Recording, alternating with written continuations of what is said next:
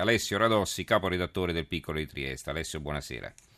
Buonasera a voi, grazie. Allora, voi avete aperto così, ok, al decreto sblocca Fincantieri, il governo vara il provvedimento urgente per Monfalcone, per l'altoforno il, altoforno Ilva a Taranto, ora la pubblicazione sulla Gazzetta Ufficiale attesa per la riapertura. Eh, questo argomento viene ripreso anche da altri quotidiani, eh, leggo soltanto il Sole 24 ore che naturalmente riporta anche la posizione di Fincantieri, era stato molto duro il commento eh, del Sole 24 ore in questi ultimi giorni dopo questa sentenza. Un decreto evita lo stop all'Ilva e riapre la Fincantieri di Monfalcone. Nel cantiere i rottami potranno essere stivati in banchina. Il provvedimento scongiura lo spegnimento dell'altoforno a Taranto e il commento è intitolato Una scelta coraggiosa, ve lo leggo perché è molto breve. Non c'è dubbio alcuno, il governo, approvando il decreto che riavvia Fincantiere a Monfalcone e impedisce lo spegnimento dell'Ilva Taranto, ha rispettato la lettera e lo spirito della Costituzione. I presupposti di necessità e urgenza sono evidenti perché è necessario tutelare il libero esercizio dell'attività d'impresa e i circa 15.000 posti di lavoro a rischio in Puglia e in Friuli ed è urgente farlo prima che sia troppo tardi, non è mai facile però intervenire su situazioni specifiche ad personam, anche quando si deve porre rimedio a decisioni di una magistratura più attenta al cavillo che alla sostanza delle cose. Le critiche pioveranno abbondanti, ma il decreto è stata una scelta coraggiosa di cui è doveroso dare atto al governo. Allora, eh, Alessio Radossi, eh, appunto, intanto eh, come è stata vissuta in questi giorni la vicenda Fincantieri con grande sconcerto, immagino, in tutta la regione e soprattutto da parte delle famiglie eh, degli operai, insomma, che si sono ritrovati improvvisamente a casa. Beh, infatti è così, diciamo che da questa sera 4.500 persone, quindi famiglie, tirano un sospiro di sollievo perché sono praticamente da lunedì, da, da quando si sono recati al lavoro e hanno trovato il, lo stabilimento chiuso che eh, sono ovviamente preoccupati. Ci sono state varie manifestazioni in piazza, nei consigli comunali, da, in prefettura e sono stati ricevuti sì, le varie rappresentanze dei lavoratori. È chiaro, è chiaro, che questa è una svolta positiva. Ora si attende la pubblicazione sulla Gazzetta Ufficiale perché mm, eh, c'è ancora questo passaggio formale e speriamo che arrivi già nelle prossime ore e che quindi vi sia la riapertura dello stabilimento.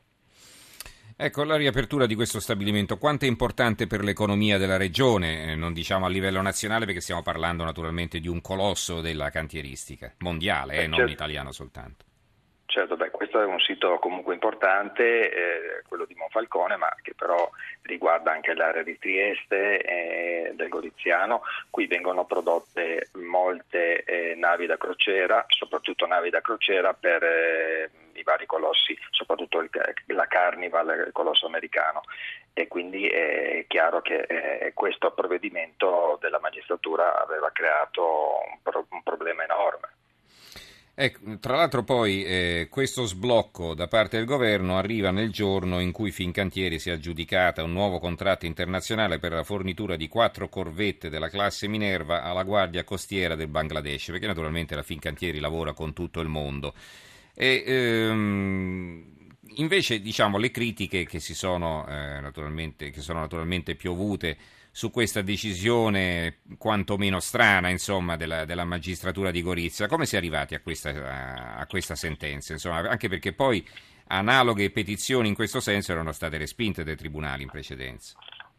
Infatti la, la, la prima tappa è, è, risale al 2013 quando ci fu un primo tentativo, una prima richiesta della Procura di, eh, di Gorizia di, di eh, porre sotto sequestro il cantiere. In realtà si tratta di, eh, di rifiuti diciamo, non eh, pericolosi, si tratta di scarti di tubazioni, moquette, plastica, bidoni vuoti, eh, resti di vernici, polveri residue, sì, sicuramente non fanno bene ma comunque non hanno quella, quella pericolosità. Eh, insomma, che poi eh, in qualche modo hanno, hanno, generato questo provvedimento no? che, che, assolutamente è stato giudicato da tutti eh, spropositato. Eh, era del materiale inerte riguarda... tenuto su una banchina, insomma non è esatto, che erano esatto, rifiuti esatto. tossici pericolosi. Esatto, anche perché riguarda proprio una delle aree limitate del, del, del, del cantiere. No? Mm-hmm. Ecco, questo è il punto. Eh, c'è da dire che insomma la politica tutta quanta si era mossa diciamo, per sollecitare il governo, in testa naturalmente la Presidente della Regione Serracchiani, ma anche gli altri partiti de, de, di opposizione, insomma tutti quanti avevano sollecitato il governo a un intervento perché è chiaro che non è una questione di bandiera, ma una questione proprio... è una questione anche di giustizia, se vogliamo, anche se sembra un controsenso, vista che era stata una sentenza a bloccare questa cosa, no? Questo sì, eh, infatti c'era anche un'ipotesi più locale e infatti ieri si era eh, fatto avanti pure il prefetto di Gorizia il quale aveva detto beh se non si dovesse trovare una soluzione a livello nazionale eh, io sono pronto eh, con i miei poteri ad intervenire. Ecco non aveva precisato sicuramente eh, diciamo il, la, la, modalità ma insomma poter, sarebbe insomma in qualche modo si poteva immaginare una, una, sorta di ordinanza o qualcosa del genere, ecco, quella poteva essere la, la, la scappatoia a livello locale per, per chiaramente far eh, riaprire, se non altro, lo stabilimento e poter eh, riniziare l'attività.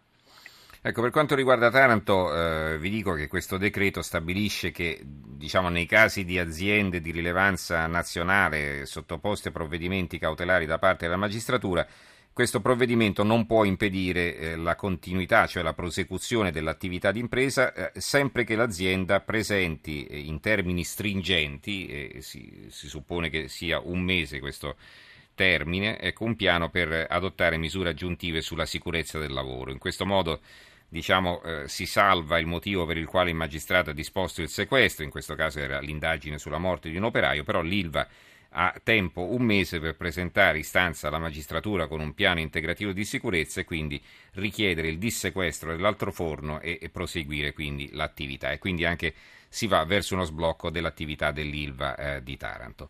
Allora salutiamo e ringraziamo Alessio Radossi, caporedattore del Piccolo di Trieste. Grazie Alessio e buonanotte. Grazie a voi, buonanotte.